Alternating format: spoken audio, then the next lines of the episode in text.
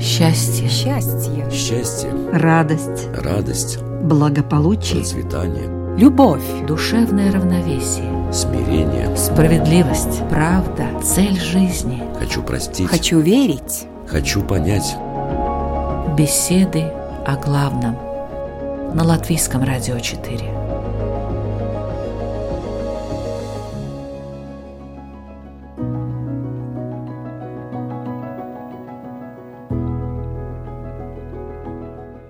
Здравствуйте! Это беседа о главном в студии Латвийского радио 4 Людмила Вавинска.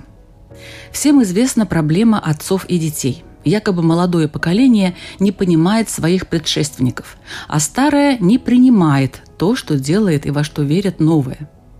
Недаром слова «предшественники» и «последователи» так отличаются по смыслу. Например, предшественники не всегда имеют последователей, тех, кто идет по проторенному ими пути, так сказать, продолжает и исповедует их идеи. Неужели так будет всегда? Антагонизм и неприятие, бунтарство и поиск своего идеала. И почему так происходит? Ведь намного более рационально использовать то, что накопило предыдущее поколение, и продолжать их начинания. Разве нет? Однако не мы ли говорим, что новое поколение лучше нас, должно быть лучше нас? Что это? Любовь к молодой поросли и желание дать им шанс на будущее? Или признание в том, что нам не удалось оправдать надежды своих отцов, и вот, наверное, следующие за нами воплотят и так далее? Обсудим эту тему сегодня в программе «Беседы о главном» с раввином Шаломом Капланом. Добрый день. Здравствуйте. И лютеранским пастором Каспаром Симоновичем. Добрый, день. Итак, новое поколение всегда лучше? Знак вопроса. И мы обсудим эту тему.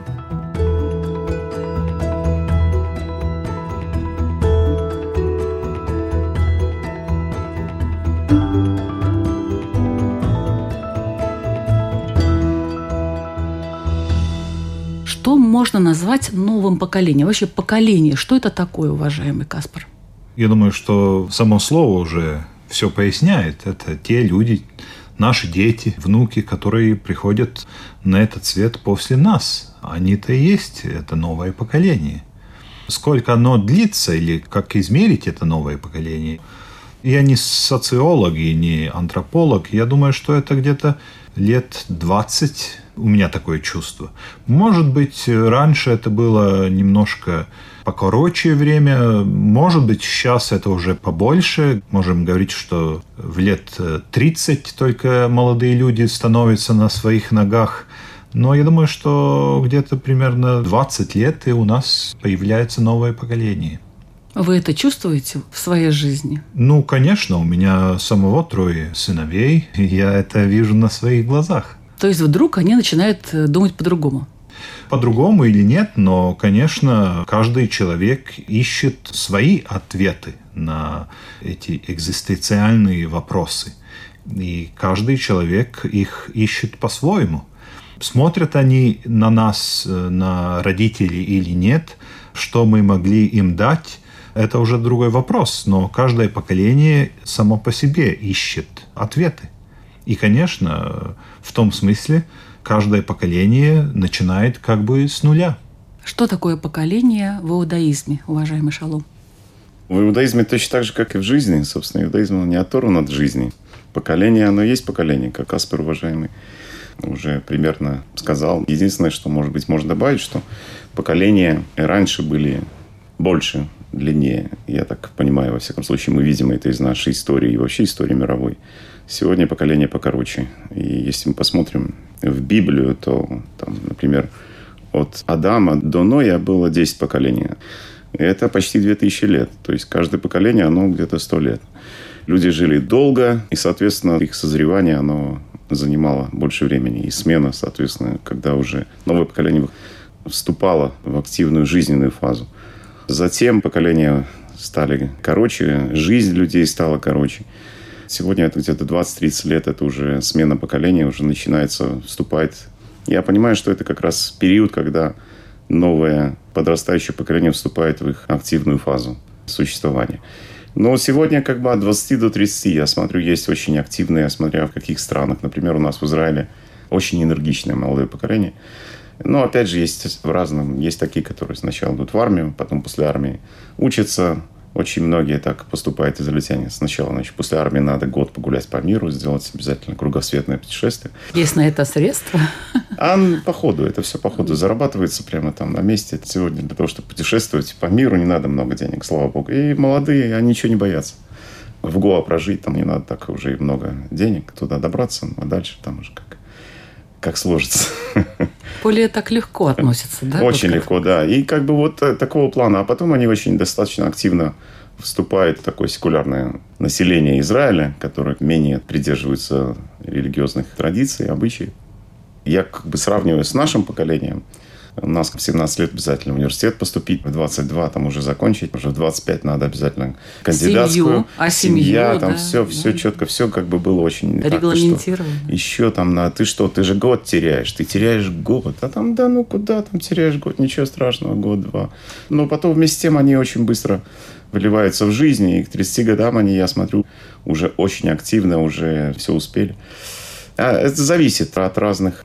В религиозном обществе немножко это быстрее все происходит, потому что гораздо меньший процент служит в армии. Даже те, которые служат в армии, все равно они, в конце концов, они достаточно быстро женятся. Не принято у нас затягивать с этим делом. Надо строить семью, надо думать о будущем. Это все очень индивидуально. По этому поводу хочу спросить, а лютеране молодые стремятся вот так быстрее завести семью или там путешествовать по миру? Вот у них есть такие потребности? Молодых? Э, Да, я понимаю. Но я думаю, что лютеране и вообще христиане в Латвии не слишком различаются от остального общества. Потому что христианская община в Латвии и вообще на Западе, она не столь отдалена от остального общества. И те тенденции, которые мы видим в обществе в целом, они те же самые у молодых людей. То есть стремление путешествовать, Да, э, да, да, как-то так конечно. более свободно себя Конечно, вести, где-то да. до 30 лет уже Да. точно. Я думаю, что мы можем делить это время на советское время и постсоветское, послесоветское время, потому что те молодые люди, которые рождались уже в конце 90-х, в начале 2000-х, они более свободно себя чувствуют в этом мире, нежели мое поколение или поколение раньше. А это не два разных поколения, которые в 90-х и которые в 2000-х? Потому что Э, Ну, да, начался я, я, интернет. я, я специально сказал э, в конце 90-х, потому что в начале 90-х это еще... Другое. Это еще другое, да, конечно. То есть молодое поколение, которое 30 им есть, а уже другое появилось. Да, да. То есть то еще не постарело. Вот конфликт интересный. Есть ли у них конфликт поколений или нет? Я думаю, что есть. Есть? Я думаю, что есть, да. Вот я, например, смотрю на, на своих сыновей между старшим и младшим 10 лет разницы. Все уже, да? Это Другое. уже другой мир, совсем другой.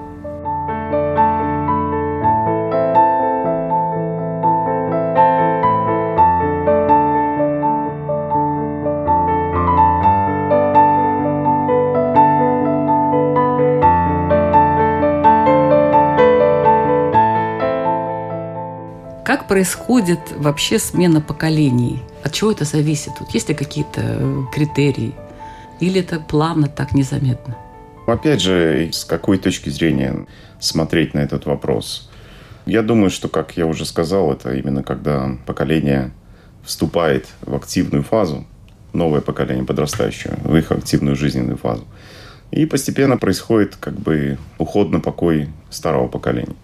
Но, опять же, это в разных обществах по-разному, и смотря с какой точки зрения смотреть. Да? Если мы смотрим на общество и дадим ему определение как некая формация людей, которое объединено едиными ценностями, едиными стремлениями, как, например, вот религиозное общество в Израиле. Хотя, опять же, их есть несколько таких. Но в целом так у них всех есть объединяющий фактор. Есть раввины, есть э, главы поколения, руководители, так сказать, старое поколение, которые, как правило, долго живут и плодотворно. Здесь раввины здесь уходят в возрасте 100 лет, это конечно, совершенно нормально. Сейчас были несколько э, великих раввинов, один за другим ушли, вот в районе 100 лет, э, 100 плюс-минус и больше 100.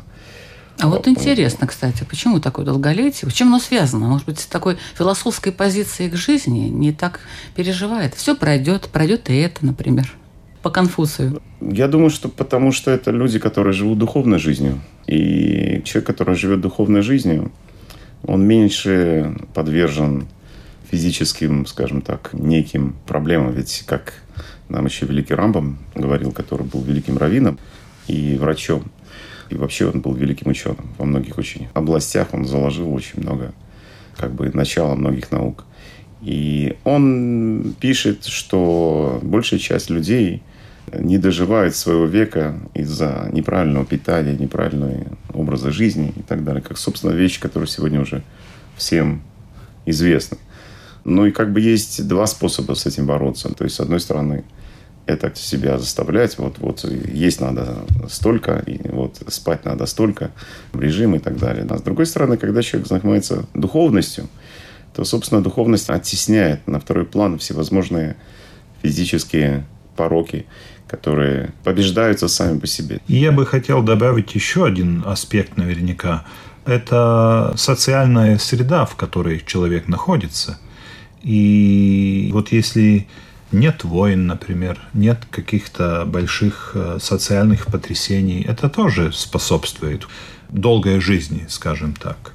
А если там война, голод или какие-то катастрофы и так далее, это же все э, уменьшает качество жизни и так далее. Но вот вы спросили, как меняются поколения. Я думаю, что еще один такой аспект важный что на нас влияет внешняя среда. Например, в середине XIX века все живут там в селах, у них там натуральное Хозяйство. Хозяйство.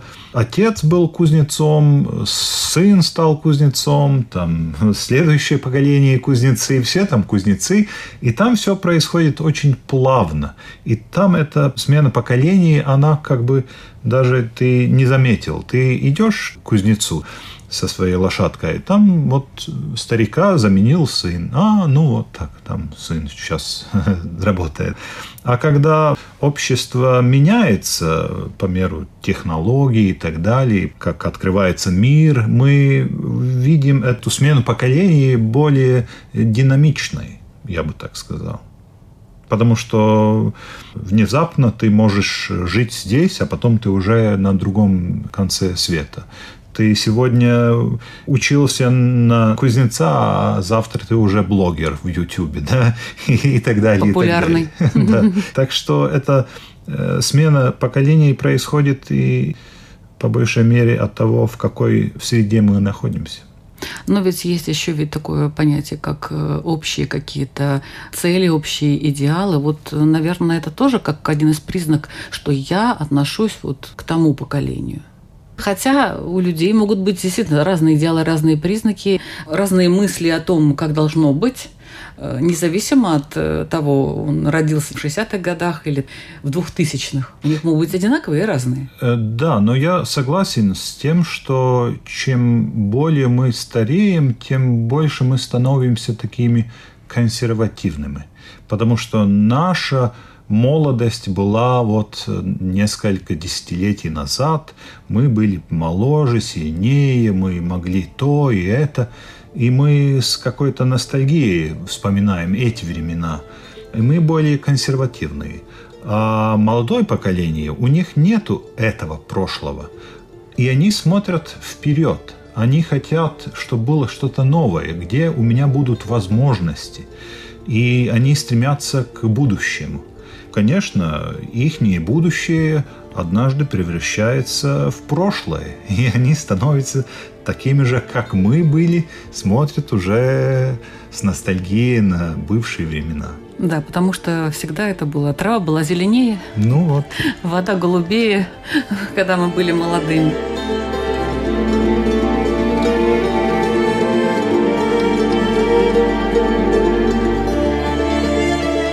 Вы слушаете программу «Беседа о главном». Сегодня тему «Новое поколение всегда лучше?» со знаком вопроса мы обсуждаем с лютеранским пастором Каспаром Симоновичем и раввином Шаломом Капланом.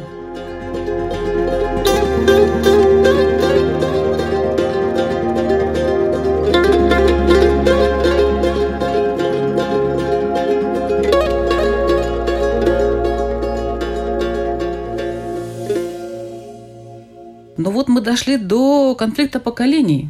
А что конфликтовать-то вообще, вот так, если подумать?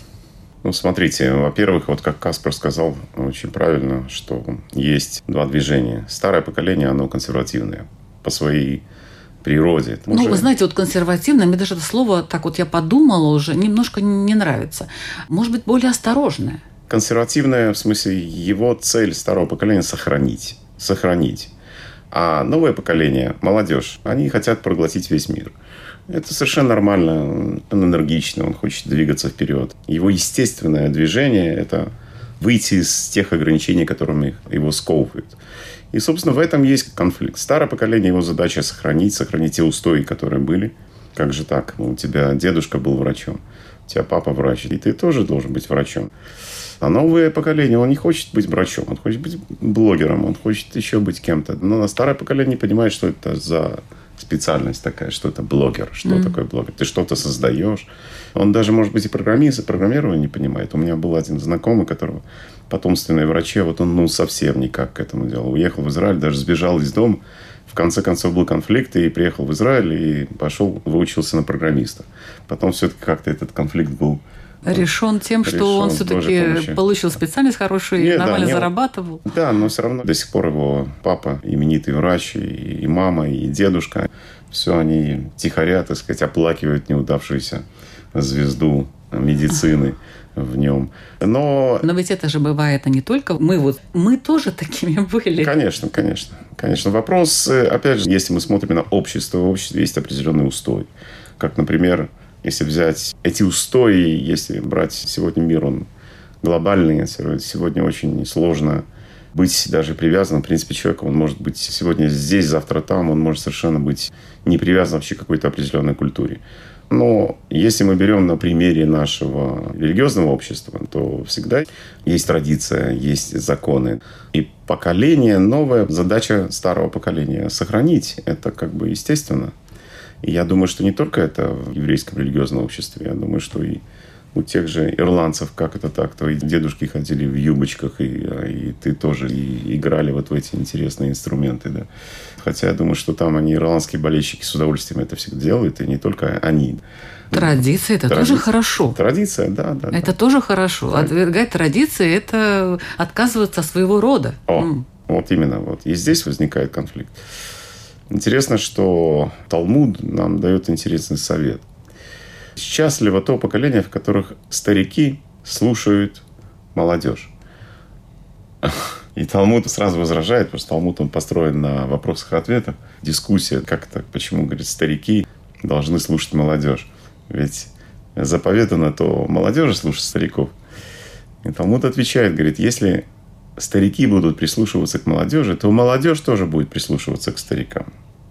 То есть нам дают такой... Очень мудро.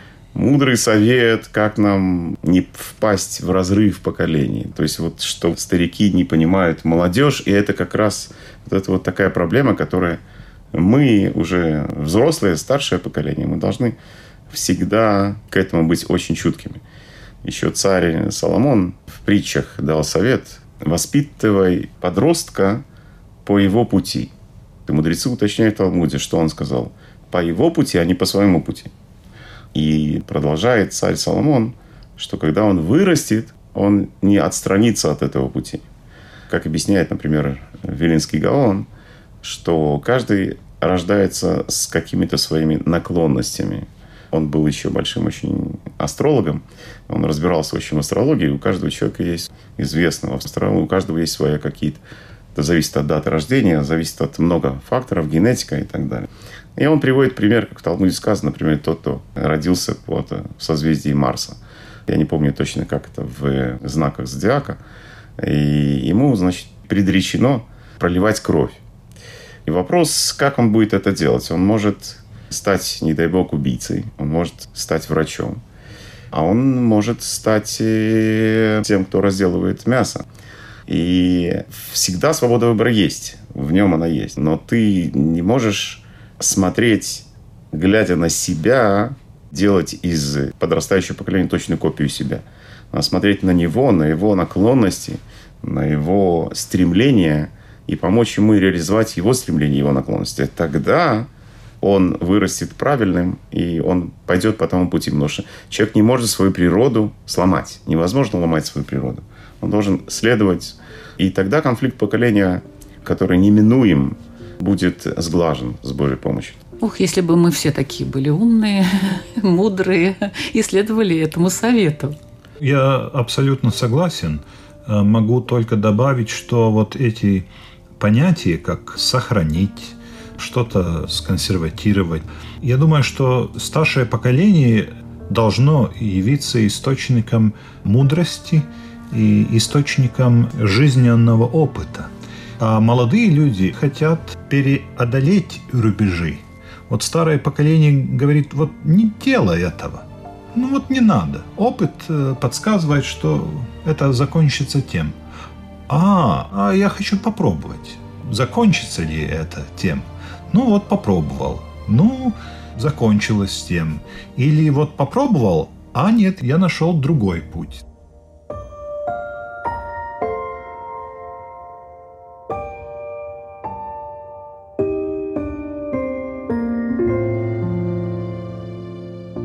Молодое поколение, у них много энергии. Вы уже правильно сказали, что молодое поколение хочет проглотить весь мир.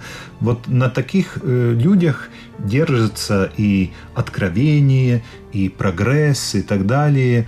Мореплаватели всякие, и те, которые... Путешественники. Там, путешественники. Первооткрыватели. Вот, вот, вот, первооткрыватели. Хотя сколько было Колумбу, когда он поплыл-то? Открывать Индию. Ну, дело не в годах Дело в состоянии э, души. души, да, потому что и годы, к сожалению, не гарантируют мудрости. Годы не гарантируют этого. Мы можем видеть много старых людей, которые ну, не очень-то мудры у них-то, может быть, и... Вот поэтому и скепсис, наверное, у молодого поколения, что, ну, они ну, видят, ну, как бы... Конечно, конечно. Нет. То, что я говорил о внешних всяких факторах. Посмотрим на Европу, например. Вот Первая война, Вторая война, все эти э, режимы диктаторские и так далее, и так далее. Там же миллионов сломанных судеб. И оно передается с поколения на поколение. И эти молодые люди смотрят на своих родителей или дедушек и бабушек, и они видят, что там ужас просто творился. И иногда мы должны смотреть вперед лучше, чем смотреть назад и просто копировать тех, которые жили до нас. Новое поколение все-таки, оно лучше предыдущего?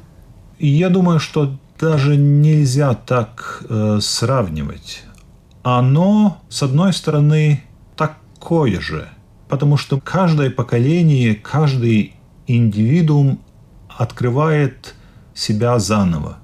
Сколько бы не было накоплено мудрости э, в человечестве как таковом, каждый индивидуум открывает э, мир для себя сам и делает одни и те же ошибки. Абсолютно все. Вопрос только в том, как быстро мы этого понимаем и как быстро мы начинаем использовать ту мудрость, которая сохранена предыдущими поколениями. Но каждый делает одни и те же ошибки. Так что новое поколение не лучше, не мудрее, как таковое. Как человечество, да, мы постепенно прогрессируем. В техническом плане? Не только. А в каком еще? А, в социальном плане. Ну ведь в том же Ветхом Завете мы можем видеть, как Авраам хотел своего сына Исаака жертвовать Богу. А тот сказал, нет, не надо. Потому что у остальных народов жертва человека Богу это было нормально, это был нормальный религиозный праксис. А вот он говорит, не надо. Там этот баран или как его там называют. Ягненок. Ягненок или баран там был. Ты его лучше. А потом мы смотрим еще дальше. У нас уже другое отношение к животным сегодня. Не только мы людей не жертвуем Богом, мы даже не хотим животных мучить. Так что развивается какое-то более этическое представление о мире. И то, что мы сегодня можем критиковать тех, которые делают зло, это только потому, что у нас уже развито это другое понимание. Да, я согласен, вы правильно все говорите. Каспер. Но вот просто, может быть, есть один момент еще, который можно добавить. Человечество действительно двигается вперед. И мы видим даже совсем... Зачем далеко ходить сто лет назад? Всего лишь человек, который работал, просто обычный наверное, работник, был фактически раб. Он был без права. И мы видим на арену мировую выходят всевозможные движения, они себя изживают, но что-то они оставляют, например, социализм.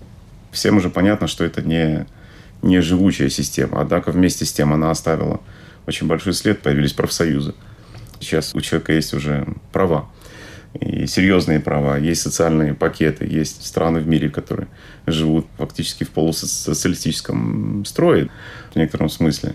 А с другой стороны, капитализм, понятно, что он, это как двигатель прогресса, потому что именно развитие идет там. Да, действительно, человечество двигается вперед. Но лучше ли новое поколение старого поколения? Смотря в каком разрезе смотреть. С одной стороны, как вы правильно сказали, что прогресс, человечество в целом прогрессирует.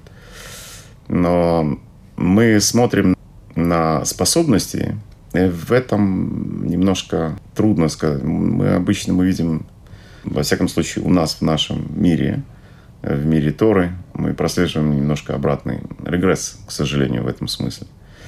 Потому что, как если те мудрецы такого уровня, которые были сто лет тому назад, сегодня нам и не снились даже такого уровня мудрецы, которые были 500 лет тому назад и тысячу лет тому назад. Мы смотрим на них как на ангелов, а мы вообще мы смотрим себя. Но вот вы сейчас говорите, по-моему, о духовной составляющей. Это духовная, это даже способность, понимаете. Я вам скажу, вот приведу даже очень простой пример.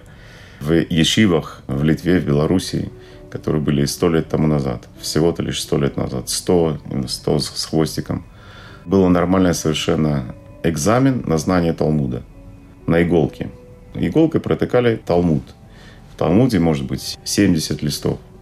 100 листов и больше. И показывали ученику первую страницу слова, через которое прошло иголку. Он говорил все слова, через которые прошла иголка. Вы понимаете, сегодня никому даже не снилось. Я знаю людей, которые знают Талмуд наизусть. Это огромное количество информации. И такие есть, таких немного. Но сегодня даже критерии такого, никому даже в голову не приходит такой. Да, я согласен, но частично, потому что что еще эти люди знали в своей жизни? Может оказаться, что Талмуд была единственная книга, которую они прочитали, которую они знали наизусть. А сегодня человеку, чтобы прийти с центра на радио, ему нужны столько знаний, столько всего надо знать, как, что, где, почему, как там и так далее, и так далее. И я думаю, что вот такие когнитивные способности, они не меняются. У Homo sapiens они всегда были одни и те же. Конечно, ну, если мы что-то оставляем и не развиваем, конечно, они остаются на примитивном уровне, конечно, да. Но в целом, я думаю, что способности как таковые не меняются. Да, мы сегодня уже не умеем без калькулятора перечислять много чего. Ну и Разве мы стали глупее и так далее? Я не думаю. Вот такие люди, как там да Винчи или мужи Ренессанса. Великий гений. Великий гений, да. Таких людей было очень мало. Они были очень способны, но объем знаний, которые они должны были освоить, тоже было очень небольшой по сравнению с тем, что должен освоить сегодня первоклассник в первом классе. Позвольте не совсем согласиться с этим, поскольку здесь все-таки, понимаете, если вы понимали, что такое Талмуд, это не просто огромный объем. Приведу пример. Если учить лист Талмуда э, в день, то занимает больше 7 лет пройти весь Талмуд. Это огромное количество информации. И это не просто читать.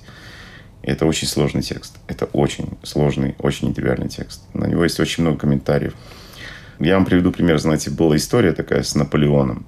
Ну, он как-то познакомился с сибирским народом, и он решил поближе. Он известно первый, который дал свободу еврейскому народу в то время. И он нанял четырех раввинов, которые его обучали Талмуду четырех. Он был гениальным человеком. Почему он хотел изучить Талмуд? Он хотел э, постичь еврейскую мудрость. И когда начал ее постигать, то он, он увидел, он познакомился с еврейским народом. Это было совершенное общество. Он, ему очень понравился. Он присмотрелся к нему и хотел понять, откуда корни. И, кстати, вот нашему вопросу о конфликте поколений и их соединения, скажем так. То есть это старое поколение, это корни. Это корни, которые связывают его с предыдущим поколением. Новое поколение – это движение вперед. Как правильно сказал Каспер, что вот задача наша, да, чтобы использовать максимально, дать возможность не сковывать новое поколение, дать им возможность развиваться, идти вперед, двигаться, творить, созидать. Но вместе с тем не отрываться от корней. Потому что корни – это всегда как фундамент в здании. Ты не можешь оторваться и полететь. Можно строить на этом фундаменте высоко, высоко, высоко, высоко. А какие проблемы, как правило, решает следующее поколение? Спрошу я Каспара. Я думаю, что они решают те проблемы, как узнать мир вокруг себя. Это очень, ну, такие индивидуальные проблемы. Но это все поколения Это решают. решают да. все поколения во всех временах. Ну вот был хороший пример с деревом, корнями и так далее. Вот новое поколение ищет э, наверняка новые пути, как нам всем жить. Я думаю, что мы правильно отметили, что прогресс происходит э, технологический, и он меняет мир. Потому что вот как далеко ты пойдешь пешком или уедешь на лошадке. А сегодня мы садимся в самолет, и мы уже через несколько часов на другой стороне мира. А Мир становится маленьким. Э, Мы познаем многие культуры, религии. Мы учимся, как это жить вместе э, столь различным людям. И следующее поколение ищет эти новые способы, как нам всем в этом мире жить. Но я думаю, что оно решает и еще те проблемы, которые создали предыдущие поколения. Всегда мы получаем, как новое поколение, какое-то наследие. И не всегда оно хорошее, это наследие. Оно должно быть изменено. И я думаю, что это тоже одно из заданий нового поколения. Новое поколение, оно двигает, двигает мир вперед. Это прогресс, конечно, прогресс. И я совершенно согласен с тем, что есть еще какие-то вещи, которые они стараются исправить. Но задача его идти вперед. И это его не просто задача, это его естественное стремление. Это надо реализовать, надо все построить, надо изменить мир. Но это надо сделать осторожно, с оглядкой, чтобы его не разрушить. Стеклянный наш мир, да, который легко Да. можно просто разбить. Да.